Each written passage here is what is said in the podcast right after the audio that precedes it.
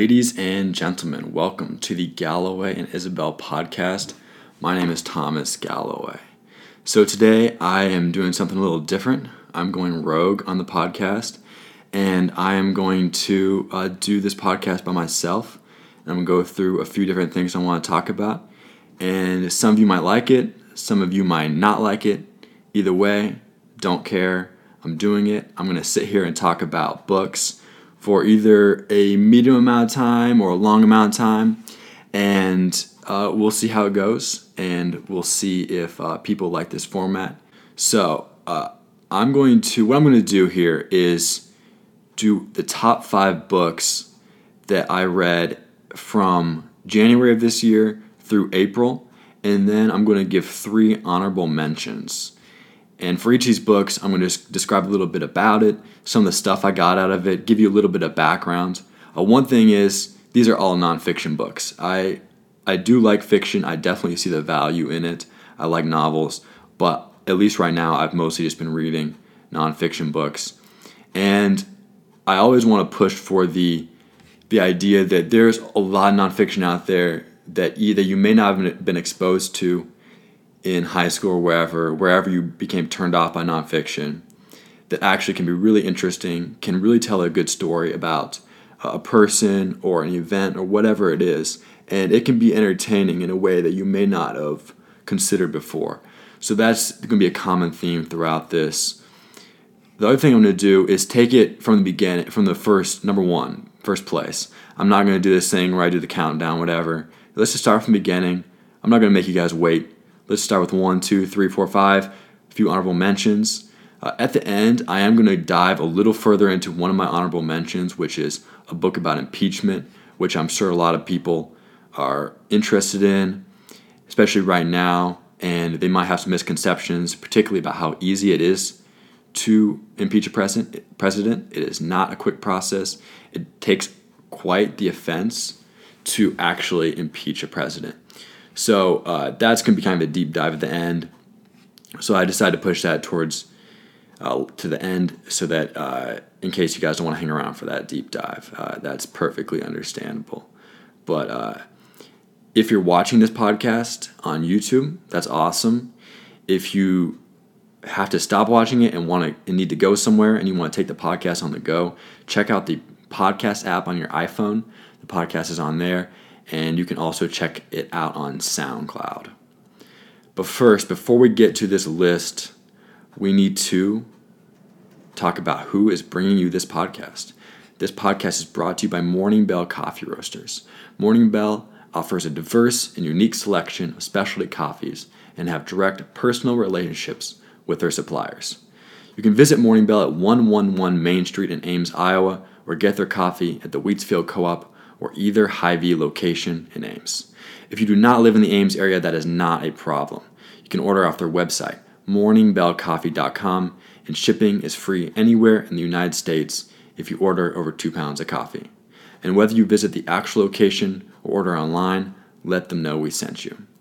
Another cool thing about Morning Bell, in the last few months, they opened up the, fir- the front part of their shop, uh, expanded it so it's significantly bigger. If you haven't been there a while, definitely recommend going checking that out.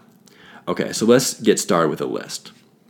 Number one is Sapiens, A Brief History of Humankind by Yuval Noah Harari. And this book has really become popular. It's one of those, as mass appealing as a book about the history of mankind, humankind can be. Uh, it's very, it's um, reached a lot of popular acclaim among people uh, who are not necessarily in science or anthropology and it was published in English in 2014. I believe it was published a few years before that, um, and originally, and it essentially describes how our species has taken over the world. And he attributes a lot of it to our ability to trust in things we cannot see, like religion, uh, money. Oftentimes, especially now, it's not backed by gold or anything, so that is just trusting in the government to back that money. Uh, our ability to trust in financial markets, and then our belief in what he considers one of the most important religion like uh, um, structures in capitalism. So we have this belief that there are a lot of important things, but one of the most important things is our ability to go out there and work hard and make money, especially in the United States. And our influence on the world has really increased this. Uh, all we're all the countries are very internationally intertwined economically. That's one of the main reasons that a lot of smart people and I would also consider this to be uh, fair is that there's like there's no way that there's gonna be another world war unless something absolutely insane happens. Just because we're also connected uh, in our financial markets with other countries, they'd be absolutely disastrous. We rely on each other way too much. It would take some kind of wild card, which could always happen, but that's what it would take to get to the point where we have a situation like that. But I think there's a lot of good, uh, a lot of good opinions out there that would say that it is incredibly unlikely. That's the first book. So I I, uh, I listened to this book on Audible. I do listen to quite a bit of books, uh, just between work and going around wherever I'm going. Uh, it's a lot easier than sitting down, but I do sit down and try to read them because I think it's important to uh, really make yourself work instead of listening to stuff all the time. But this is a really good book. It's a pr- it's a very easy read, a very easy listen. I imagine not a bad read for the subject matter that is covered. Uh, he does a really good job. That's why I'm assuming that's why it's so mass appealing, is because you uh, it's pretty easy to consume. That's number one. Number two, The Big Short, Inside the Doomsday Machine by Michael Lewis. This was turned into a movie that was really popular. I believe it came out in 2015. It was, I believe, an Oscar nomination for Best Picture, and it was it's a great movie and the movie does a really good job of representing the book accurately. They Steve Carell's character and Ryan Gosling's character, uh, they changed their name and they changed a few details, but it's basically the same person. Christian Bale's character is right on, and it's an incredible book. Uh, he Michael Lewis also wrote Moneyball, which was turned into another great movie starring Brad Pitt, which is about baseball and the introduction of analytics to that sport, and that inspired a lot, a lot of other sports to catch up and The Blind Side, which is I'm assuming his most popular book, mainly because of the movie that took off, and it was incredibly mass appealing. The Blind Side is the aberration in all his work. It is the only one that's really unlike most of his books deal with finance, economics, uh, analytics in various areas of business or sports. And The Blind Side, he re- only wrote that book because he knew the adopted dad of Michael Oher. And that's really the only reason that he did that one in the first place.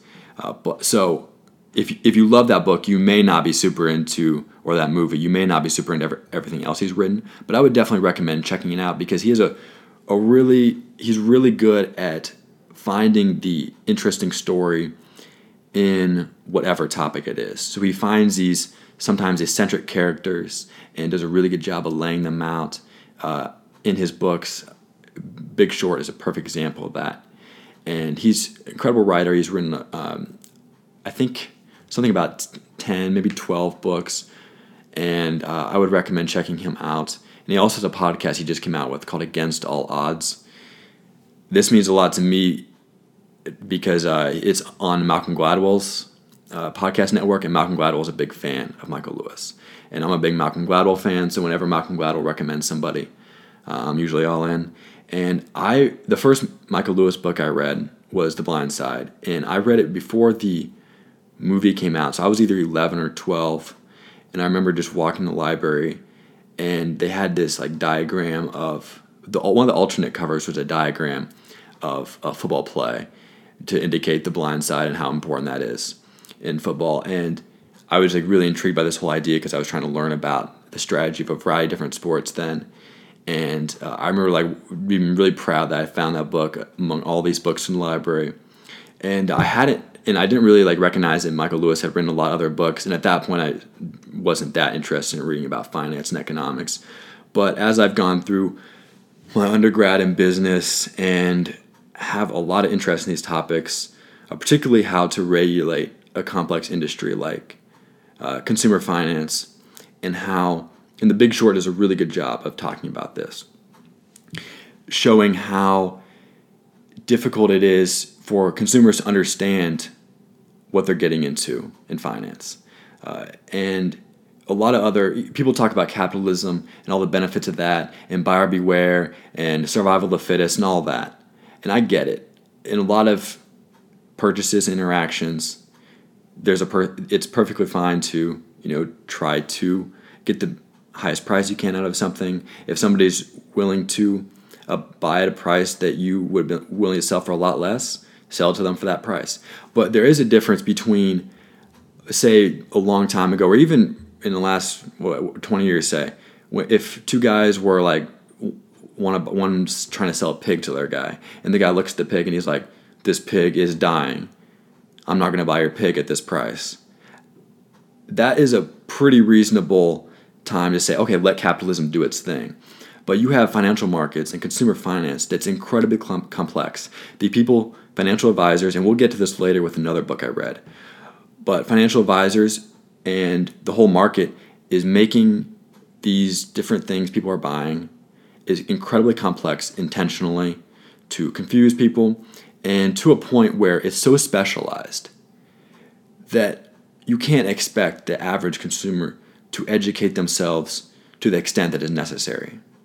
And the whole industry of financial advisors is a whole nother issue. You're not you're not a lot of times you are not getting someone who is completely on your working on your behalf in a completely unbiased way. And we'll get to that in a personal finance book that I read that uh, a little bit later. But it gets he, he gets to the point of this is you know there's a lot if there's one industry where regulation needs to be seriously involved, this is it. And I know this can be a contentious political issue, but reading a book like this and re- honestly reading anything about consumer finance, you have a much, no matter what side of the aisle you are on, you would certainly have some empathy for people who are in situations where they are desperate financially and they really do not have an understanding at all of what they're getting into. Um, very powerful book and incredibly entertaining. The the movie, the movie was a great indicator of. That's one of the most entertaining movies you can watch. It's like a, a documentary starring super entertaining actors, and it has this incredible pace. If you haven't seen it yet, uh, you should definitely check it out. And if you have seen it, you know exactly what I'm talking about. That movie rolls, and the book is the nonfiction version of that. It is. It's a. It's not a long read. It's an easy read, and the characters in it are so fascinating that uh, it's no big deal. And even the complex um, topics like mortgage-backed securities, credit default swaps, um, CDOs, they go into all that in a way that can make it somewhat understandable, or at least allow you to Google it and figure it out for yourself. Also, if anybody out there is intends to read this book or is just interested in this topic at all, I, I really enjoy talking about it. Uh, I've worked the last few years throughout college at a company that works with uh, a lot of uh, financial information. We go through, we work with the SEC a ton using their database. And so this topic uh, is one that I'm really into. Uh, so I'd be really interested in discussing with people if they uh, if they have questions about it or if they just if they're if they just want to talk about it. Okay, so let's see how far we're going. All right, 14 minutes, not too bad. I think I need to reset my camera.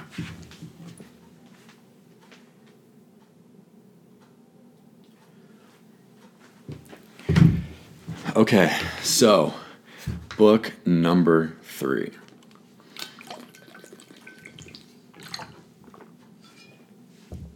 Book number three is Misbehaving The Making of Behavioral Economics by Richard Thaler. He's a professor at the University of Chicago uh, School of Business. And he actually made an appearance in the Big Short movie uh, along with Selena Gomez. Um, he's definitely the one you forgot. I forgot he was in that uh, movie. Okay, so the the discipline of behavioral economics was essentially founded by two psychologists that Richard Thaler uh, Richard Thaler got to know and worked with and was really inspired by their work. Uh, one of them, Daniel Kahneman, he wrote uh, Thinking Fast and Slow. And Richard Thaler then really became the even though he wasn't I would say he wasn't necessarily the inspiration for this field he became kind of the father of behavioral economics and his whole idea was that traditional economists consider people to be these perfectly rational actors and Usually they are not, almost always, except for maybe economists, and not always them. And so he was saying, okay, fine, your guys' models are interesting in a way, but they're not that practical because most people aren't even going to behave like the people in your models. And so he started this field, wrote a lot about it. This book is essentially a it's somewhat autobiographical, but with a lot of concepts about the field itself intertwined. He does a great job. And he the definition of misbehaving, the title of this book, is anytime someone is supposedly supposed to act in a certain way according to the traditional economic models, but they don't because they're just regular humans. They're not these perfectly rational actors. In these situations, they are quote unquote misbehaving. And because they're not following what the models would say they would be doing, which is almost all of us. We're not always doing that. Uh, we did a podcast recently about sunk costs. Um, basically, anything that would be irrational would be considered misbehaving. There's a few key terms in behavioral economics. Bounded rationality is one of them. The idea that we're rational, but up to a point, that this has a, a limit, there's a parameters to our rationality. And the availability heuristic, which is relying on what you know already to make a quick judgment on something, whether it's accurate or not. You may not have uh, the information in your head already to make these judgments, but because it's available, you do it. Okay, so this book does a really good job of going through a bunch of different examples in business and sports, similar to, uh, honestly, similar a little bit along the lines of Michael Lewis, Michael Lewis's work, where, uh, like one example, NFL GMs not understanding the value of draft picks, and except for one team, you guys can probably guess who that is. They've won uh, six Super Bowls in the last 19 years, and they've been to nine of them uh, being the really the only team that seems to understand the value of draft picks, always trading down, um, not using the pick early on, trading. And honestly, they haven't had a whole lot of them recently, but they still use this strategy, trading down, trading a first for two second round picks, uh, things along this along these lines that allow them to get a lot more value, and they don't have to pay the expensive rookie contracts. The first few uh, picks are provide the picks that you would have to pay them, and there are some really good, uh, there's a really good section in this book about this whole topic. Uh, I'll let uh, you guys dive in a little further, but it's really interesting just to see some of this real world application, especially in things. I mean, you might not be interested in behavioral economics in a business setting, but in sports, a lot of people have an interest in that. How are these things? And that's what Moneyball was with Michael Lewis in that movie. That's a lot of people got into that whole topic, analytics as a whole, just because it applied to something they cared about, which was baseball, which was sports. And this is similar to that. He also, Richard Thaler, came up with this a list of different things that people do that is irrational. And I have three of them here. He called the list. And I have three of them here that does a really good job of uh, summarizing behavioral economics as a whole, really. Okay, so I'm just going to read a few of them to you. Jeffrey and I somehow get two free tickets to professional basketball game in Buffalo, normally an hour and a half drive from where we live in Rochester. The day of the game, there's a big snowstorm. We decide not to go, but Jeffrey remarks that had we bought the tickets, we would have braved the blizzard and attempted to drive to the game.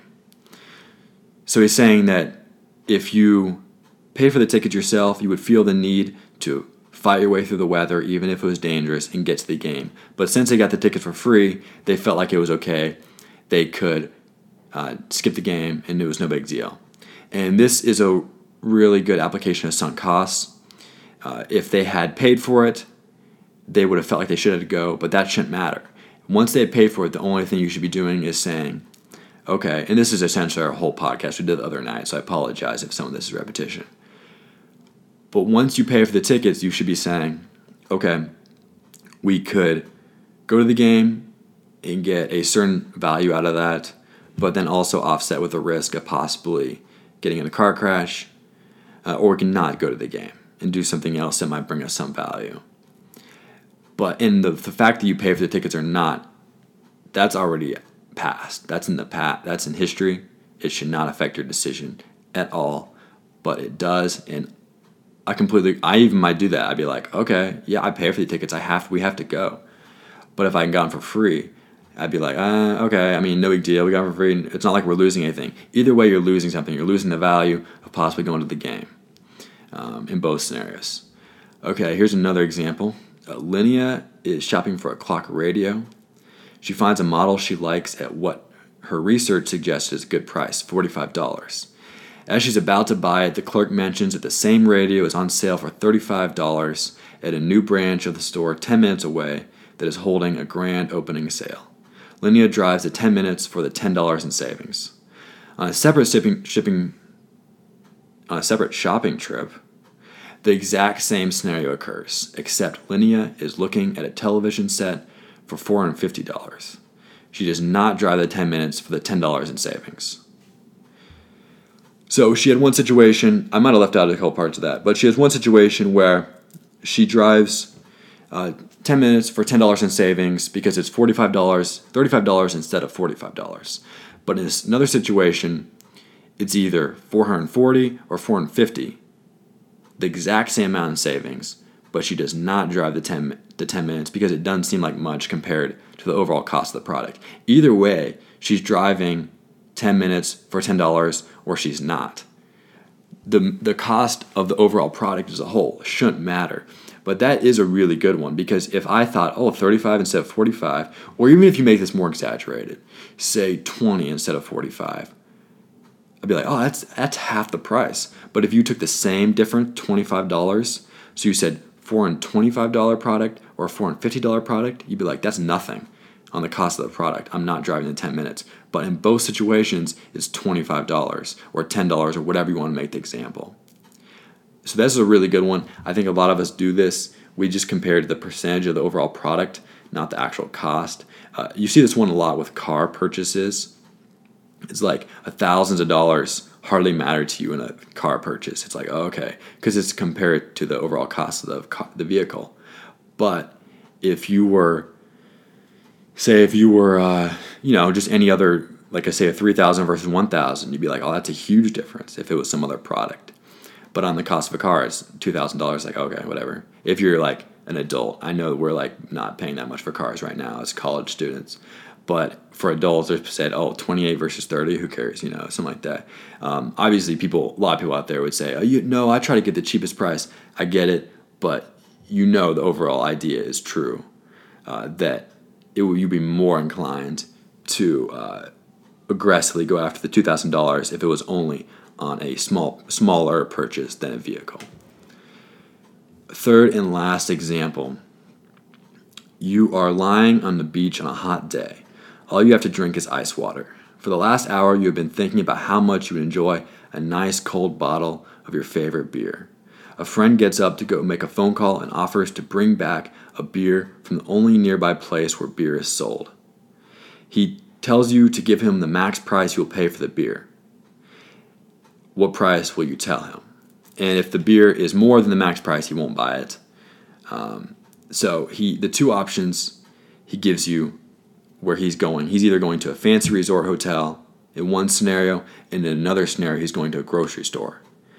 Everything else about the situation the exact same. And when they told when they gave this paragraph to people for the fancy resort hotel, they gave a higher price than they would for a grocery store. Even though everything was exact same, they're getting the exact same beer.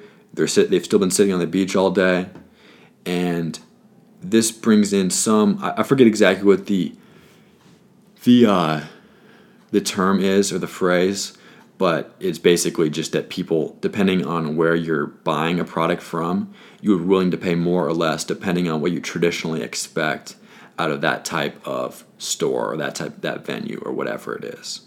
Uh, that at a fancy resort hotel, you give a higher price. You know, okay, seven bucks, um, fine. But at a grocery store, you're like, don't pay more than three dollars at a grocery store, even though you're willing to pay seven for the exact same thing in the exact same situation. So another good example of behavioral economics. The main point about all this that Richard Thaler would make is that, who is the author of this book? If I've been talking so long, you forgot, is that uh, in both situations, in all these situations, traditional economists with their models would say that people would not behave this irrationally. And Richard Thaler is like, okay, but they do. Let's change the models, or at least understand that these models really don't work and shouldn't necessarily be applied to everybody as a whole. Okay, and that was book number three. Book number four is Caro's Fundamental Secrets of Winning Poker. So, last little while, I've really gone to poker, been playing some online. Uh, I had to stop recently because I got too invested into it.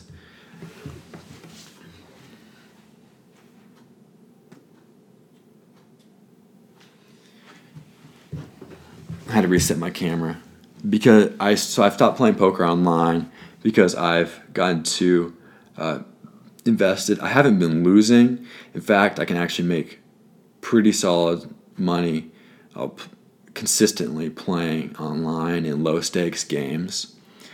But the problem is that I just like I became obsessed with it. I wanted to learn every single thing I could. It was hurting the other things I was trying to do as a person, and I ha- I've had to give it up for a little bit. I'll still play uh, with my friends, hang out, play a little poker, but uh, I can't be doing the uh, can't be doing the thing where I'm playing um, all the time, you know, online, even if it is profitable. But this I've read a couple poker books. This one was pretty solid. It wasn't a perfect book, and I'm sure a lot of people. The problem with books on poker theory is there's always people who disagree with certain parts of it.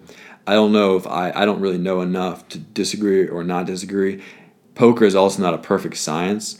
There's a lot of things that can make you a much more rational player, but it's certainly not something that everybody's gonna like prove the best way to play. But a few things that you may or may not know uh, that really stood out and are as important as a poker player in general. Uh, seat position is incredibly important. Acting later in the in the in your turn is much better than if you have to go first. Uh, you can be much more aggressive at the end of the round if you're not under the gun, which is the first person to act when you're betting. Uh, the typically I've been watching a lot of poker recently, and the most hands involve the dealer position and big blind position. Um, big blind only has to put up a little more to stay in the hand, and a lot of times they want to defend their big blind because people are trying to push them off of it to get those the chips they've already put in. Um, yeah, dealer position is really good because you get to act last after the first round of betting. Every single time after that, you're acting last no matter what, so you can play with not as good cards because you've seen what people are doing before you. Whereas, for example, if you're acting early in the hand, if you bet a little bit and someone bets re raises you, then you may not want to stay in the hand, so you've lost that little bit there. But if you're betting after that person, then uh, if they if they raise to the same amount, then you could say, okay, I don't want to manage, I don't want to uh, call that, and you fold. Money flows clockwise, which a thing he kept saying in the book, uh, which is another position thing. And uh, one thing that really stood out when I've been watching poker recently is there's a lot of college students, like master students in statistics and finance and economics and different uh, disciplines like that. And you don't really have these old cowboy type of guys who just grew up playing poker and may or may not understand the probabilities, the odds of different situations. And I think it's much more fun to watch people who are feel like they're actually uh, playing the probabilities rather than just saying like, "Oh, I think I can figure this person out." Because maybe, but also probably not. Uh, people, and this is a pretty good psychology topic that I'm sure mentioned in some of these other books, but people uh, can far overestimate their ability to read other people in all kinds of settings, but particularly in poker, which is everybody thinks they can read people, and some people can. There are certain uh, there are certain tells that work across the board where you can figure out the way someone's playing, especially um, inexperienced players. But uh, a lot of times it doesn't work, and a lot of times people vastly overestimate their ability to read other people. Okay, so that was number four. Number five, the last book before we get to our three honorable mentions. And this is a this is a super pragmatic book. It's not the most fascinating book, but it's a quick read and it's super important. It's called The Index Card Why Personal Finance Doesn't Have to Be Complicated by Helaine Olen and Harold Pollack. Uh, Helene is a columnist who primarily writes about personal finance, and Harold Pollack is a professor at the University of Chicago, not in finance, but he was had a, some personal finance issues with some things that happened to his family, some believe an illness, uh, and he needed to become much more financially responsible. So he did a lot of research and came up with this index card that he posted online, and it was nine rules for personal finance. And his thought was that just by knowing these basic rules, you could put yourself ahead of tons of people in person in understanding the best moves in personal finance.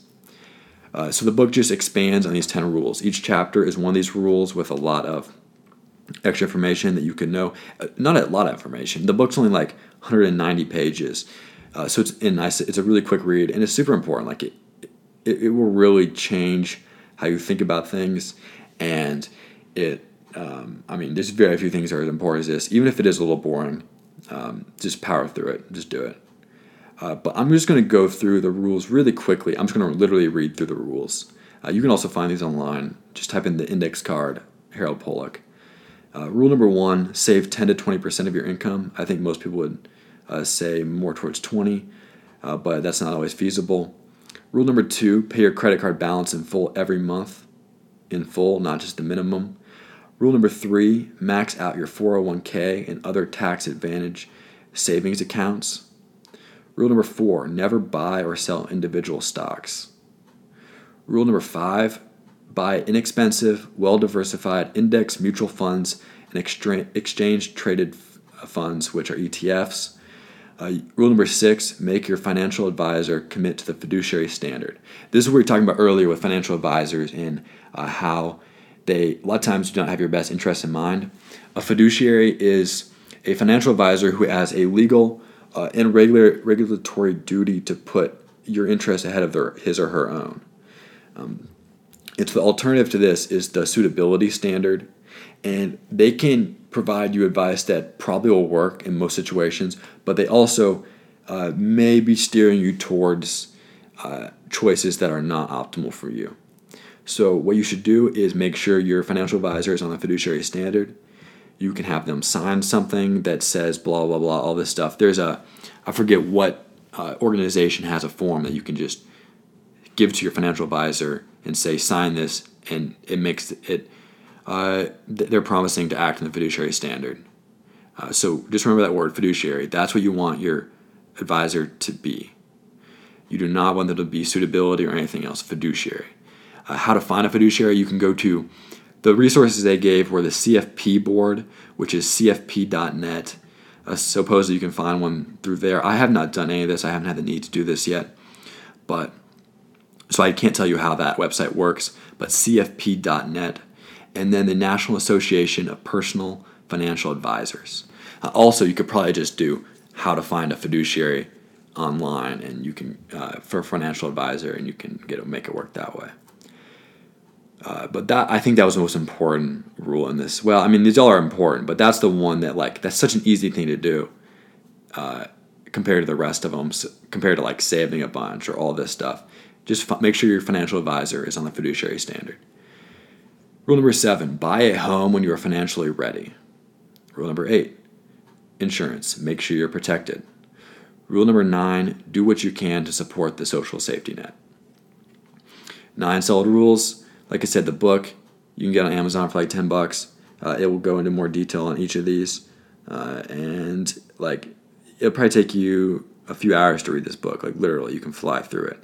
And that few hours could completely change your life probably more than almost well for sure any book that I'm telling you, uh, and probably most books or most uh, most time you could spend on basically anything.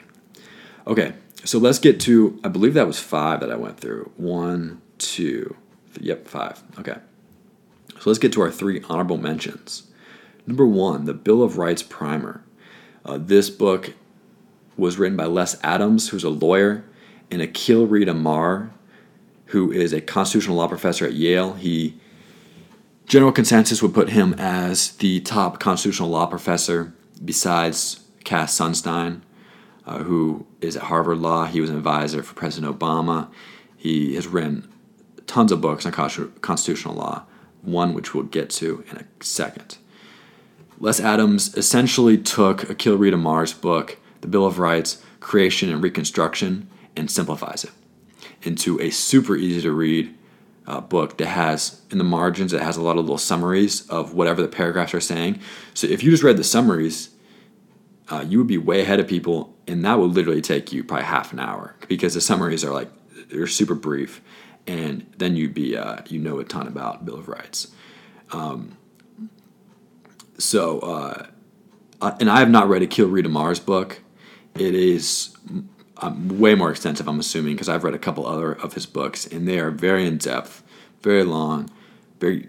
They're not an easy read. Uh, it will make you a much better reader if that's something you're trying to do. Just read Akhil Reed, Akhil Reed Amar's book, any of them.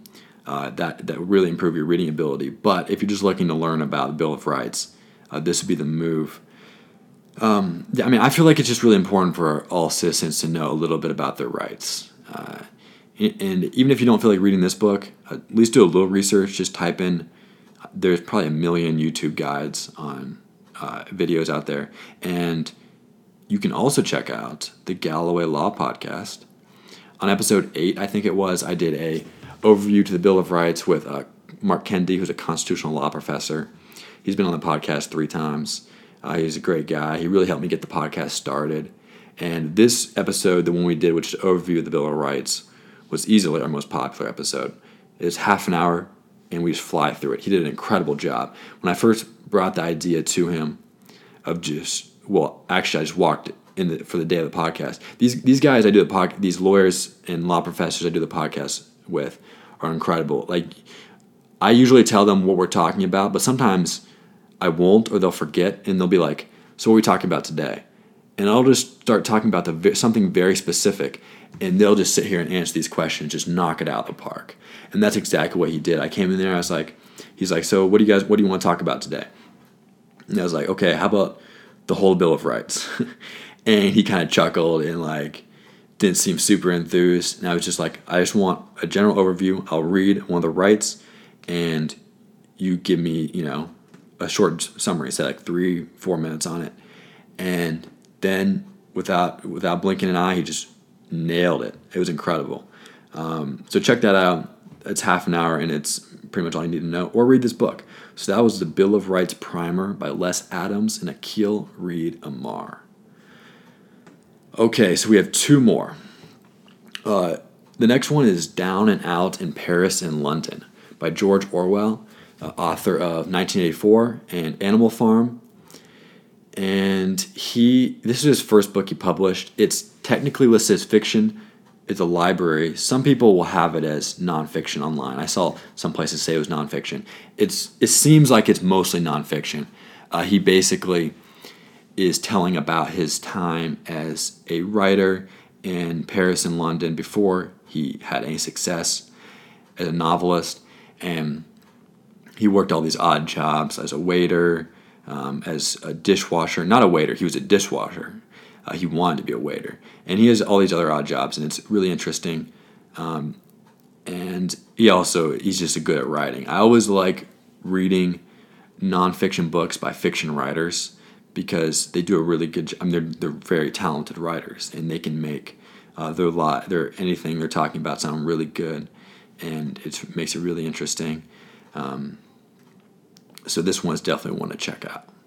Okay, so last one, impeachment by Cass Sunstein. So he's making Sunstein. I've heard it pronounced both ways. I'm not sure which way to go, um, but it's one of the two. Cass Sunstein, and impeachment uh, it's called a Citizen's Guide, I believe. Uh, and so it is uh, nice and brief, and it gets to the point about the topic of impeachment. This guy just churns out books. Uh, it's incredible. Um, he's written, I think, uh, he, well, he's been referenced more than any other law professor in the United States uh, by other people who have used his research in, in their books or in their publications. And he actually, he actually was a Mark Kendi who I did the podcast with, he was he was Mark Kendi was taught by Cass Sunstein at University University of Chicago Law School. uh, back in the 80s. But this book's really good. He came out with a new edition, or is coming out with a new edition very shortly. Uh, so if you want to wait, you can just check that out. That's basically just updating it from, I believe, the original version came out two years ago when people were right when Trump became elected, uh, and obviously immediately people were talking about impeachment, not for really any legitimately good reason. Uh, no matter what you think about him, uh, it takes a lot for a president to become impeached. And Sunstein's basically like, okay, you guys need to chill out a little bit here. I'm going to tell you what it actually takes to impeach a president. It's actually a very difficult process. It takes a lot to become impeached. And um, he wrote a book about it. So I'm going to go. I said I was going to go deep dive in this. I don't know how. I mean, like I said, if you guys don't care about impeachment at all, just shut this thing off now. And I'm not going to go too far into it. Basically, if you if you have a little interest in impeachment, just keep listening. And uh, it's at some point, if it gets boring or you stop caring about our country, uh, you can turn it off. Okay, so I might be I need might need to restart my camera.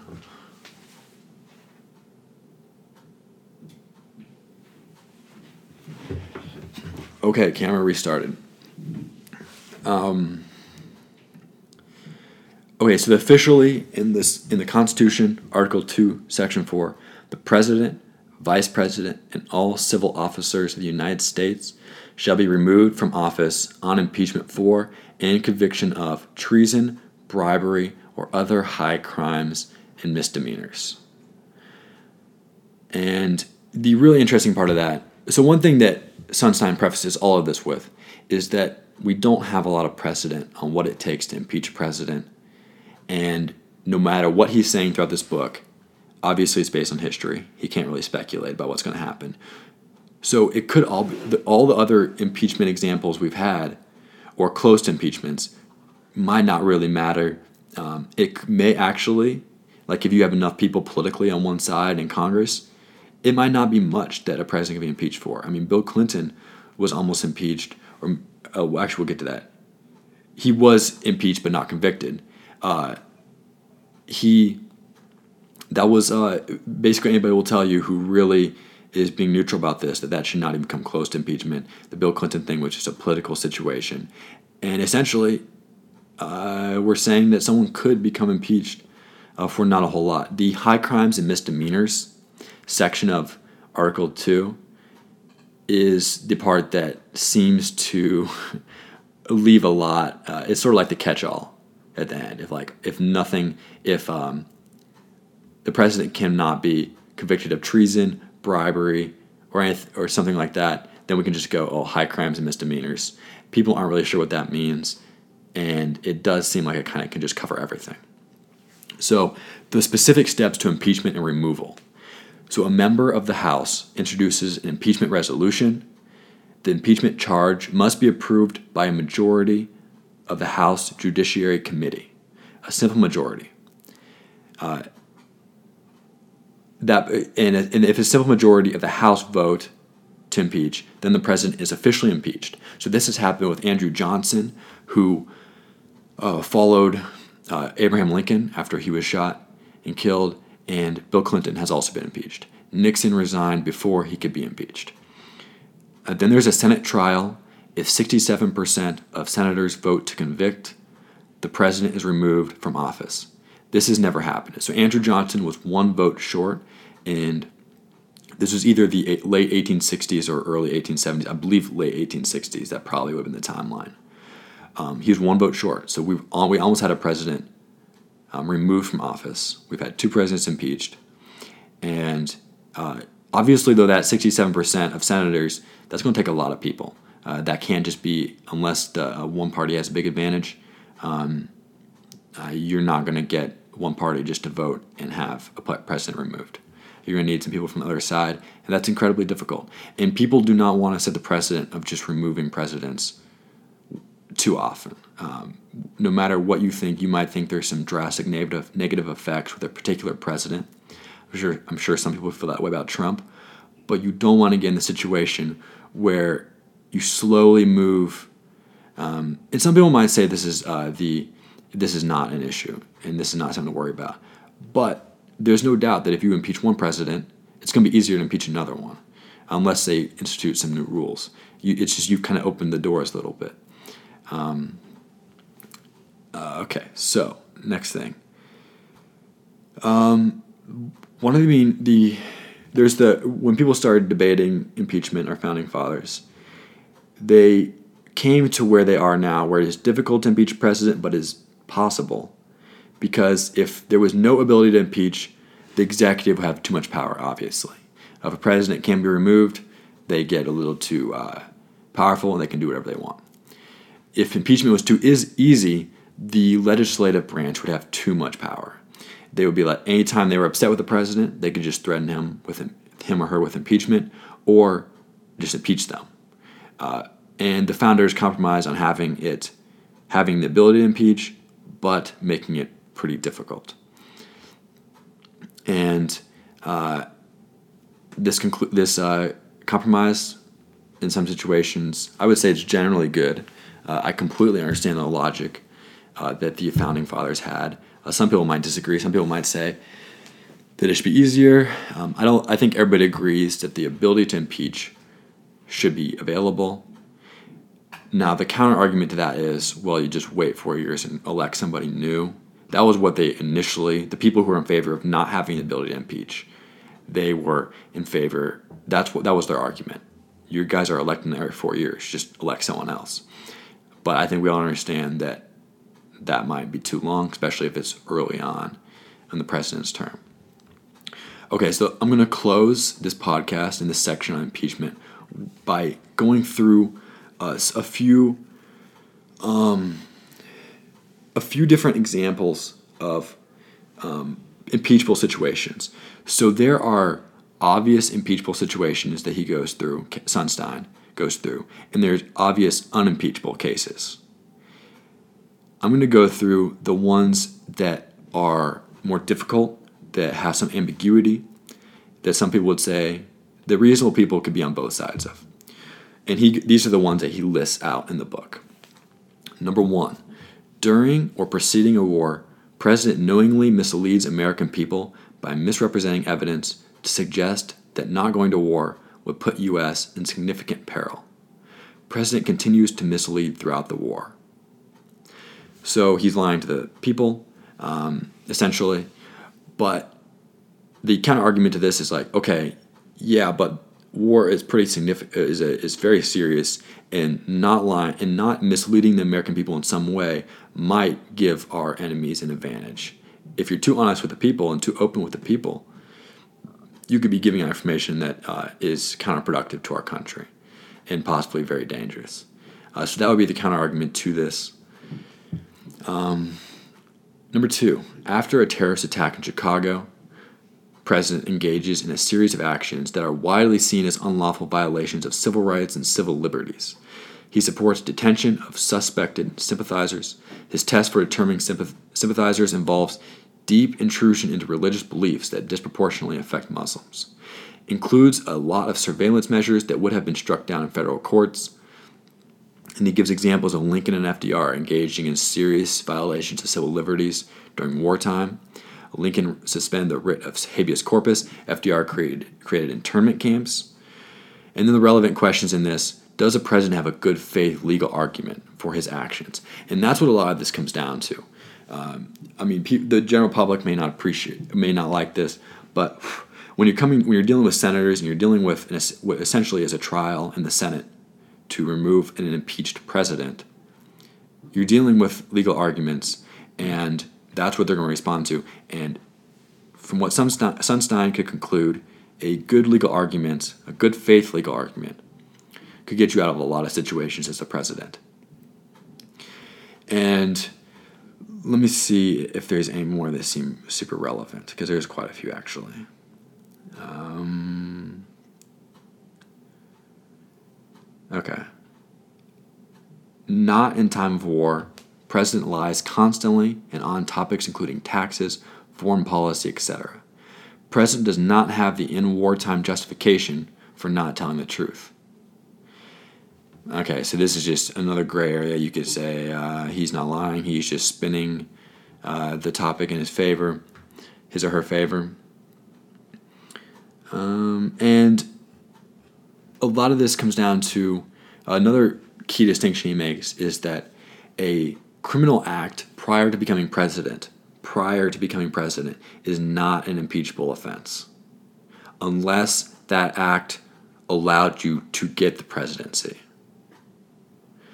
So something like uh, tax evasion, which is something a lot of people have brought up, that would not be an impeachable offense. You can criminal, criminally prosecute him afterwards, after he's out of office.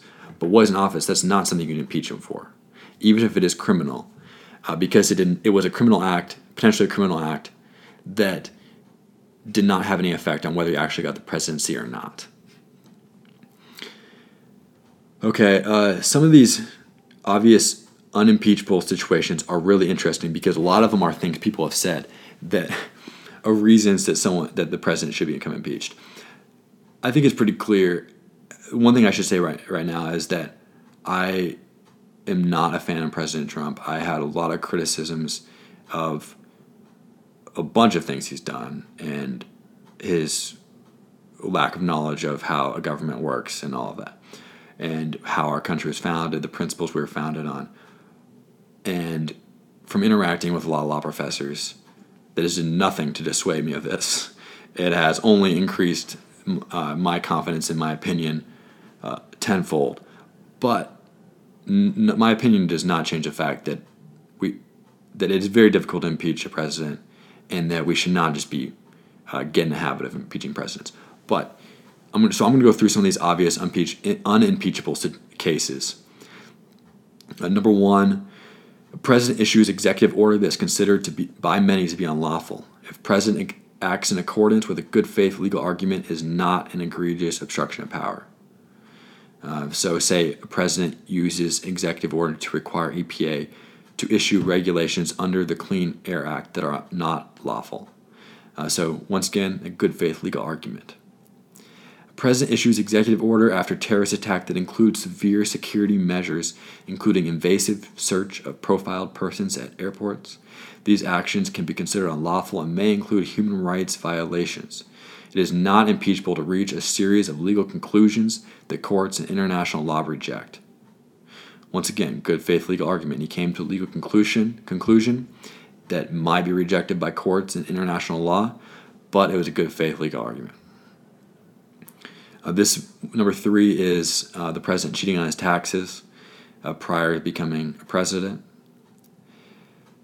While in office, this is another one that uh, while in office, president cheats on his taxes. While in office, while in office. Once again, he cannot be impeached. Although this he has committed a crime, it was not an abuse of power. President can be prosecuted when he leaves office. Now, I'd like also to mention that all of these uh, this Cass Sunstein, I would say he would probably not say he was he would he probably not identify with any political party, but he was work he advised President Obama. He was President Obama's main legal advisor for at least a certain portion of his terms in office. Uh, he and he has above all he is loyal to the Constitution and to the principles of constitutional law more than any particular party. And the things he is writing here are not to be interpreted at all as a defense of Trump in particular or anything like that. Number five. Uh, this one is a bit convoluted and I don't think is really necessary. But that basically concludes um, what I have to say about this book. Uh, like I said, a new edition coming out soon. It may have just come out actually. I don't know for sure. Uh, the first one though is probably sufficient.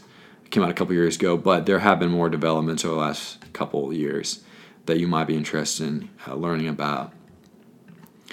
But I think that's all I have. Uh, I really enjoyed doing this episode. I've been going on a long time, and if you enjoyed it, uh, please uh, like subscribe, share with others. If you want me to do something similar, I'm glad to do that. I would uh, I would like to do a one on books from 2018, uh, just because you know I'm looking for stuff to talk about, trying to get some reps in doing these podcasts, and uh, I'd be glad to do that. So, uh, thank you all for listening, and everyone have a great day.